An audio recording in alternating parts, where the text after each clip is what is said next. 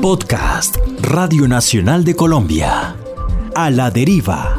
Un viaje a través de vidas anodinas. Grabaciones olvidadas. Los recovecos donde se esconden algunos discos y libros que suenan.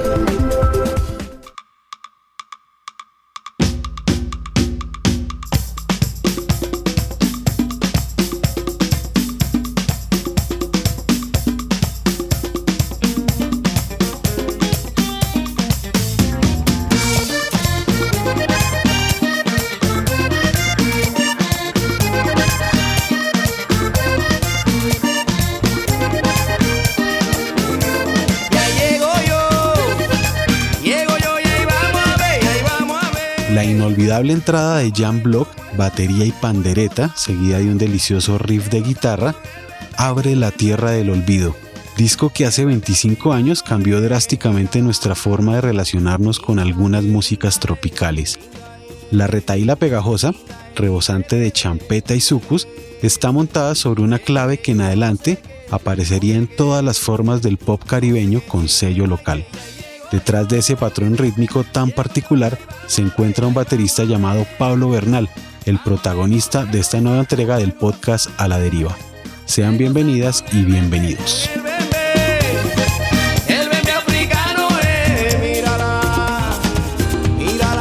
Nacido algún día de marzo de 1964 en Bogotá, Pablo Bernal creció sintonizado con el universo rockero de su hermano Augusto, quien le mostró discos, lo llevó a conciertos y le patrocinó un deseo que nació en alguna de esas extravagantes aventuras a las que se vio expuesto cuando apenas era un niño.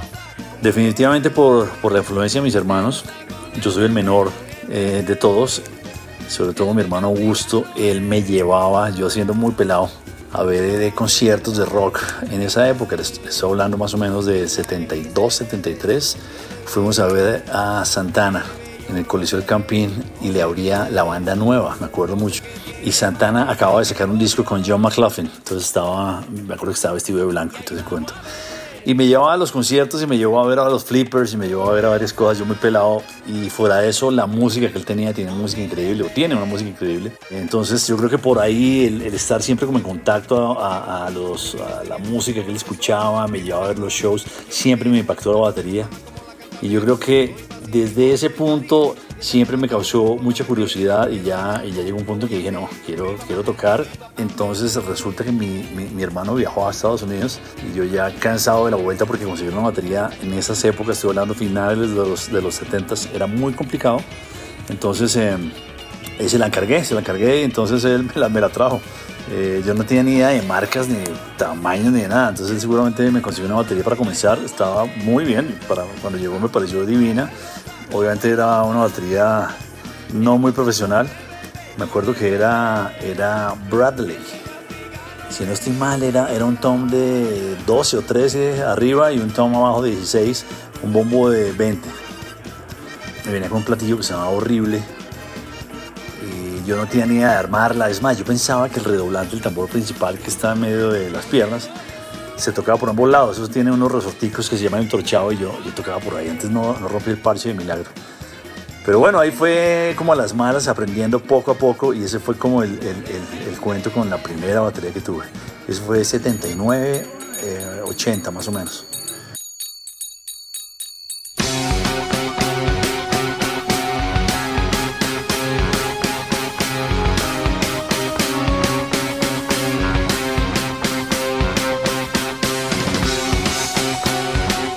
Como es, todo es un proceso, obviamente yo comencé solo y me acuerdo que la primera persona con que yo comencé a tocar, un grandísimo amigo y excelente músico, excelente guitarrista, se llama Sergio Solano. Es un personaje muy clave en mi proceso porque con él comenzamos a tocar los dos, duramos mucho tiempo tocando los dos porque no había, no había bajistas y no, no conocíamos casi a nadie.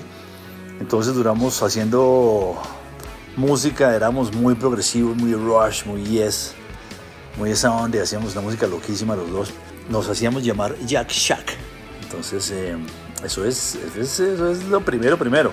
En esa época conseguimos un bajista por ahí, tocábamos en murgas, que las murgas eran concursos de colegio, y nos fogueamos ahí, obviamente con muy malos resultados, porque en esa época no había eh, monitoreo, era simplemente súbase con los amplificadores con los cuales uno ensayaba en la casa y toque en un, en un teatro. Entonces eso lo hacían en el Royal Plaza, eso era 67 con 13, si no estoy mal. Ahí tocamos varias veces, eso fue mucho antes de KGB. KGB, la banda que nombra Pablo, fue el antecedente de Ciegos Sordomudos. A finales de la década de los 80, antes de enrolarse con este icónico trío bogotano, el baterista hizo parte de la última formación de Da Capo y grabó un disco con el efímero cuarteto Alerta Roja.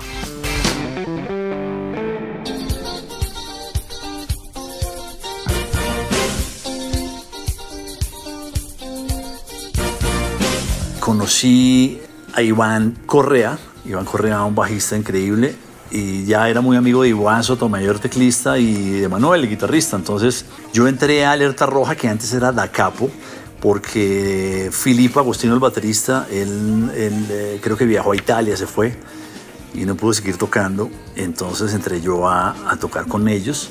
En ese momento con Da Capo hicimos uno que otro concierto, pero ya después se cambió a Alerta Roja el nombre. Y con Alerta Roja grabamos un álbum con Sonolux, un álbum eh, con este movimiento de rock eh, en español y tocamos, hicimos varios shows en varias ciudades de Colombia. Nunca pudimos salir, pero, pero era, era, era música bien hecha, era música chévere. Obviamente dentro de ese contexto pop de, de los 80s, mediados de los 80s, en esa fiebre del rock en español. Por cuestiones de, de ya de cada quien, se acabó. Yo viajé a Los Ángeles a estudiar, entonces ya pues eh, se fue como disolviendo la cosa y no siguió más.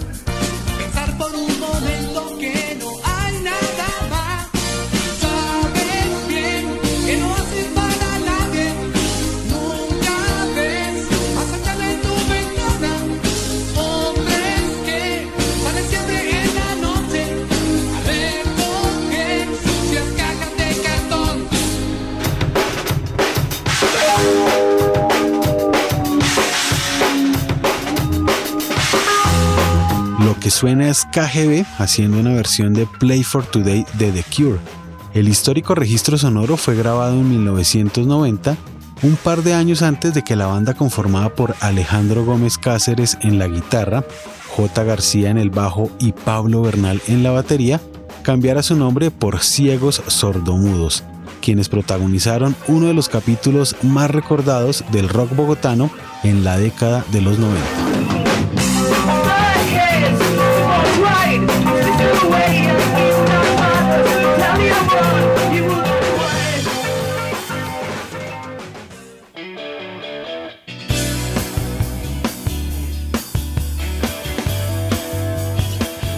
KGB fue como la semilla para, para ser ciegos sordomudos. Eso fue 92, eh, 93, por ahí. Y ya Los Ciegos fue un experimento muy particular, porque no estábamos pensando en hacer música comercial, no estábamos pensando en hacer música que le gustara a todo el mundo, simplemente que nos gustara. Entonces teníamos un séquito de seguidores poquiticos durante, era un combo buenísimo y nos dimos una vueltota por ahí, tocamos en todo lado, además que éramos tres, era muy fácil de setear. Tocamos en varias ciudades de, de, de Colombia, en Medellín, nos iba increíble, tocamos en Medellín varias veces y um, era un poquito experimento.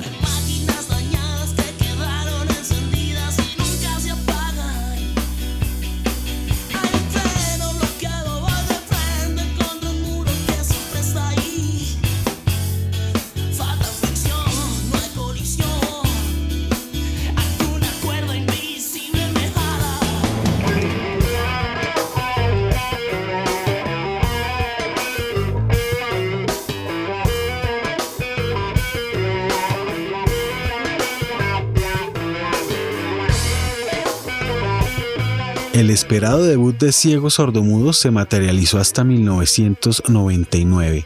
¿La razón? Cada uno de los miembros de la banda estuvo ocupado en asuntos rimbombantes. Mientras el guitarrista hacía parte de Aterciopelados, Pablo se había involucrado de manera fortuita en un proyecto que se alejaba radicalmente de sus oficios y gustos rockeros. Y es quizás en esta disyuntiva donde se encuentra la singularidad de su aporte esencial al pop tropical colombiano. El guitarrista Ernesto Teto Campo, uno de los cerebros detrás de la famosa grabación, fue el puente entre Carlos Vives y Pablo Bernal, quien se unió a la provincia a mediados de 1994.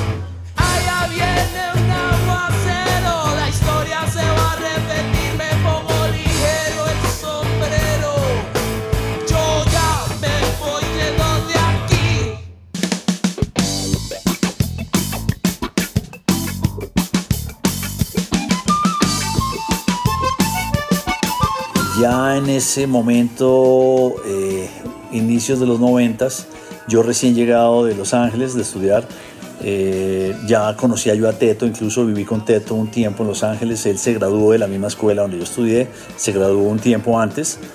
Él se devuelve, yo me devuelvo un tiempo después y decidimos hacer una banda acá en Bogotá para acompañar eh, cantantes y shows y todo y teníamos un, un, trabajo en un bar que se llamaba Soho en toda la zona rosa.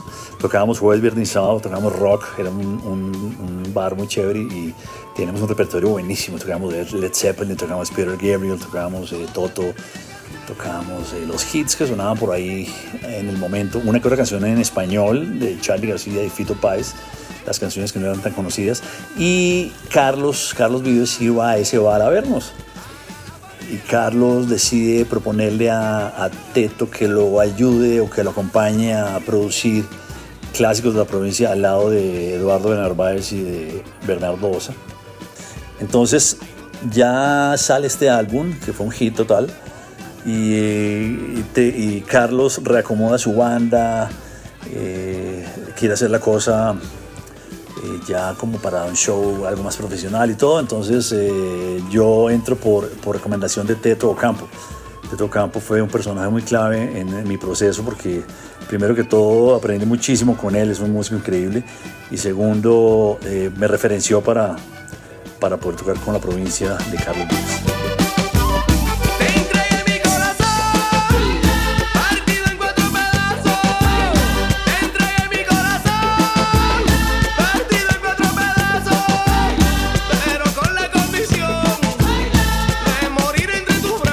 Respecto a su llegada a la provincia, el baterista le contó a la revista Rolling Stone que al inicio él no tenía idea en qué se estaba metiendo.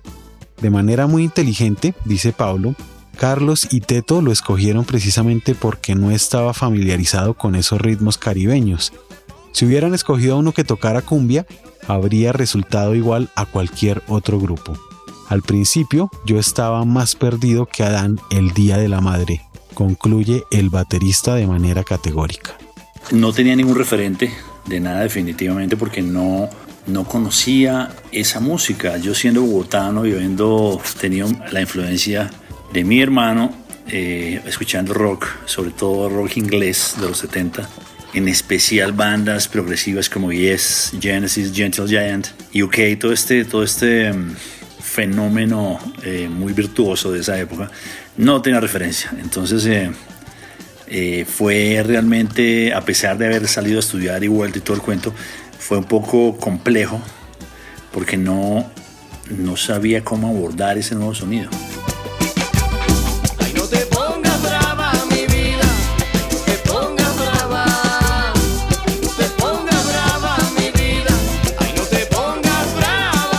Las sesiones de La Tierra de Olvido fueron demasiado enriquecedoras para mi caso, porque la forma de trabajo fue básicamente aportar.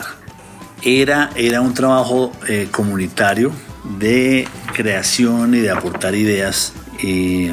entonces eh, hubo varios, varios eh, procesos. El, el, primero, primero, me acuerdo yo, junio de 94, Carlos nos citó en Santa Marta, eh, estuvimos eh, ensayando las primeras pruebas y primeros sonidos de esto en un lugar muy lindo, muy cerca de la playa. Hubo eh, tambores tradicionales, estábamos con Teto, estaba yo con la, mi batería y, fue un momento complicado porque yo no tenía ningún punto de referencia, pero definitivamente em, la idea era tratar de abordar desde el lado moderno, en el caso mío rock, este nuevo sonido.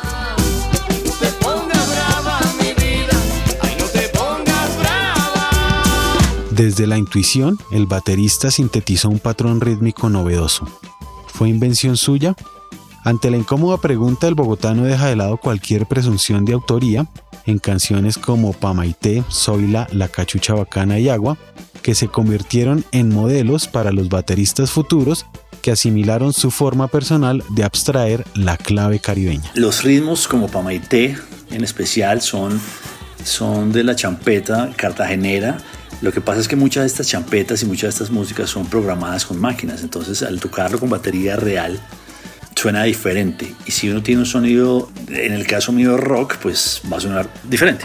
Zoila me, me ayudó mucho a entender y tratar de hacer un paralelo de la forma como Stuart Copeland, el baterista de The Police, abordaba esa música reggae eh, que tiene que ver mucho con, ese, con ese, esa onda calipso, soca y todo esto. Entonces eh, este tema de Zoila es un poquito, un poquito tomado de patrones de, eh, de Copeland, obviamente adaptados a este nuevo sonido de vallenato rock.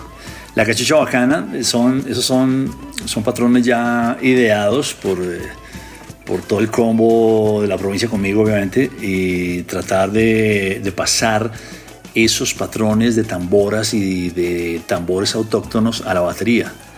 Entonces eh, ayuda mucho que la tambora tiene un sonido bajo que es el cuero y un sonido alto que es el, la madera. Entonces uno asimila que el cuero es el bombo y la madera sería el redoblante. Agua igual, agua es, es un mix de todo esto de todos estos nuevos patrones y la idea era abordarlos en un contexto de rock sin que perdiera el sonido autóctono.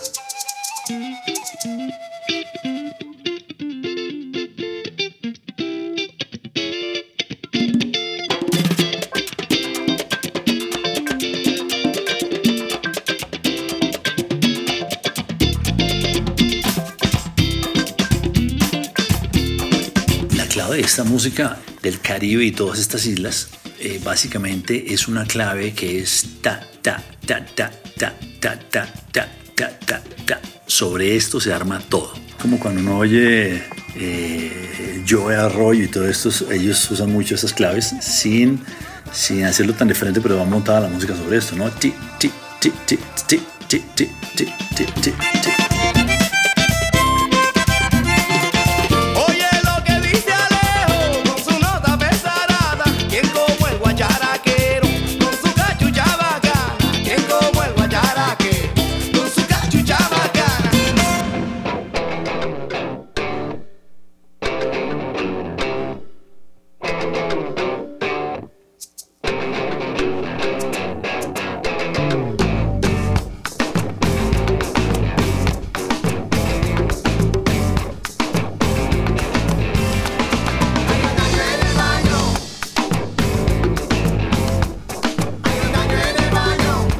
Paralelo a la grabación de La Tierra del Olvido, se escribió uno de los apartados más afortunados e inspiradores del rock colombiano de los años 90.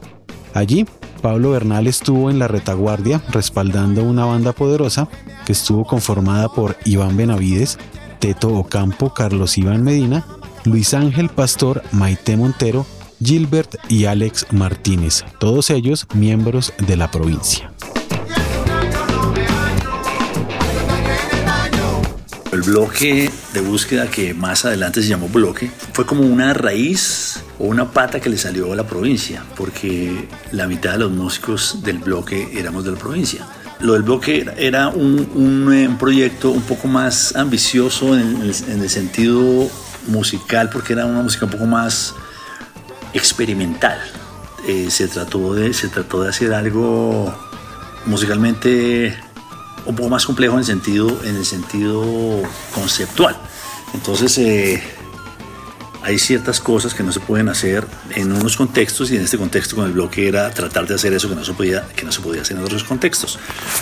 Entonces, eh, el bloque para mí eh, fue un proyecto muy interesante, musicalmente muy, muy interesante, porque estábamos haciendo, reuniendo los mismos elementos de la provincia, pero eh, de una forma más osada, así que se puede decir, y para otros públicos.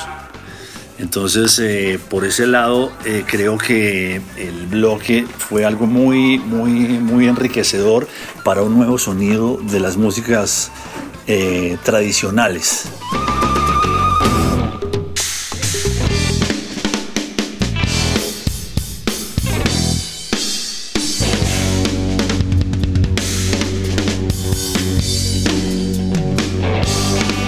Pablo yo he tenido la, la suerte de verlo tocar muchísimo desde la época por allá de Da Capo, en la segunda mitad de los 90, eh, con el ensamble de, que se armó para Jesucristo Superestrella, con Ciegos Sordomudos, con Carlos Vives.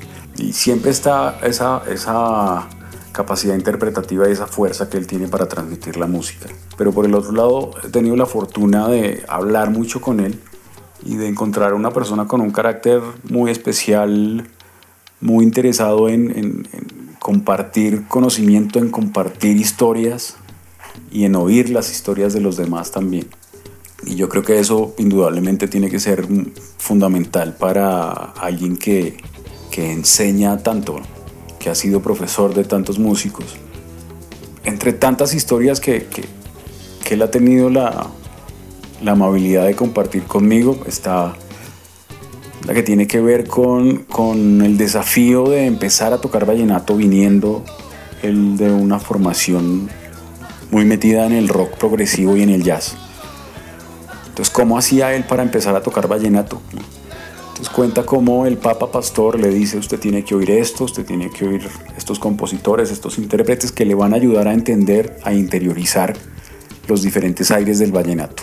Entonces él se pone en esa tarea y logra que esos aires del vallenato se encuentren con ese, con ese bagaje que él tiene y habla, por ejemplo, de la forma en que el estilo de Stuart Copeland de The Police le ayudó un montón, aportó en un momento dado mucho a, a construir ese sonido, que es un sonido que sigue resonando 25 años después.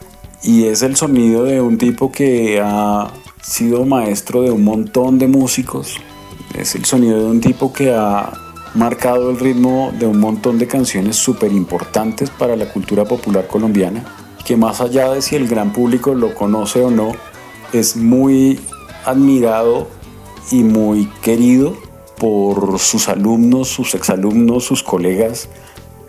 Creo que es una persona muy importante para la, para la música popular colombiana de las últimas décadas.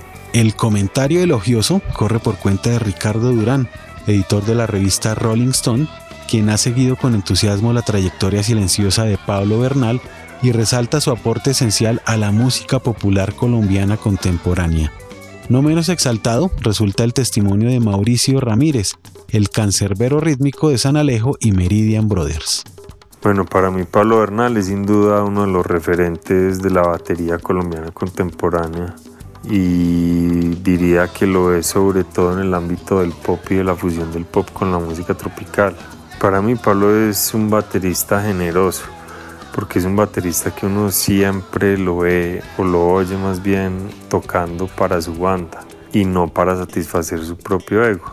Y parte de esa generosidad también se puede oír en el sonido porque es un sonido que tiene un ponche inconfundible, es un sonido crudo pero consistente, es un sonido gordo, cálido, eh, también es como rockero, apasionado y siento que el enfoque de Pablo está en que ese sonido que él tiene se convierta en el corazón de la banda y creo pues que eso se oye obviamente en la banda de Carlos Vives con la que lleva muchísimos años trabajando y también en lo que hizo con el bloque de búsqueda.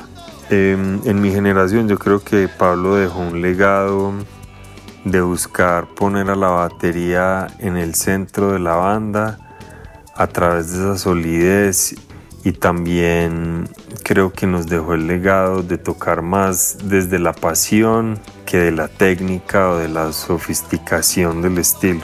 Con varios de los bateristas con los que yo compartí, digamos, giras en el circuito nacional entre el 2000 y el 2010, pues parceros como Nico, el de Crápula, o Jaime que tocaba con los de adentro, o Santiago que tocaba en Sin ánimo de lucro. Siempre nos fijábamos en eso y hablábamos de eso, en el punch como en esa capacidad de mover la banda y la gente en el público a través del ponche. Y creo que medíamos también a los bateros como por esa, por esa pasión del golpe y de la tocada. Y pues todo eso venía obviamente de la generación de Pablo. Pablo siendo uno de los mayores exponentes, pero también al lado de José Lopera, de Alejo Duque, después de Gregorio Merchán también, como que todos estos bateros eh, creo que nos influenciaron de esa manera y sin duda una de las figuras más relevantes eh, pues ha sido Pablo. Entonces pues creo que de esa manera Pablo logró influir en el sonido de la batería contemporánea en las generaciones que vinieron después de él en este ámbito del pop y la fusión del pop con la música tropical en Colombia. De igual forma, Gregorio Merchán, baterista de Morfonia y actual retaguardia de Aterciopelados, no se ahorra el entusiasmo cuando se trata de evocar y ponderar la importancia histórica de Pablo Bernal en el circuito colombiano del rock. En los 90 si uno quiere ver bateristas en vivo, tiene que irse a las bodegas de las Américas, de la 68, de la 80, a verlos tocar y había cosas chéveres, pero si uno quería ver bateristas de rock que tocaran otras cosas, que, que lo mandaran a uno a, a, ver las raíces del rock and roll, pues tenía que irse a ver a Pablo Bernal y además que no solo era ir a verlo, sino ir a conversar con él. Siempre él estaba ahí para escucharlo a uno y para contarle historias y para mostrarle que la batería era un muy buen camino para seguir en la vida y abriéndole la puerta las puertas de su casa también siempre súper amable y generoso. Pablo es un referente fundamental y una gran escuela, no solo para la batería, sino para la vida. Verlo con, con la cabanda, verlo con tantos proyectos que, que, que en los que ha estado tocando, demuestran a uno que la música siempre va a tener espacio para uno estar ahí moviéndose con la batería. Ella, ella como el aire, necesario para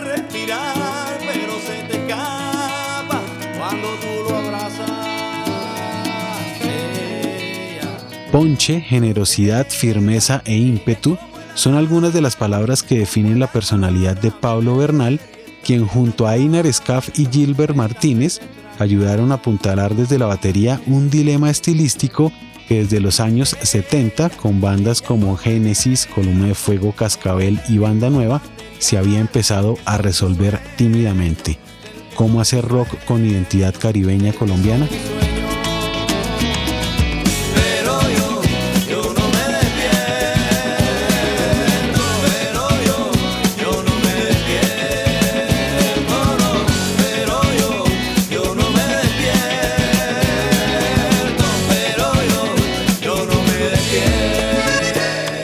Este interrogante y el fondo musical de Ella, una de las canciones más emotivas incluidas en La Tierra del Olvido, finalizamos una nueva edición del podcast A la Deriva. Mi nombre es Luis Daniel Vega y les invito a seguir descubriendo biografías anodinas, grabaciones olvidadas, libros que suenan y algunas historias de discos inauditos.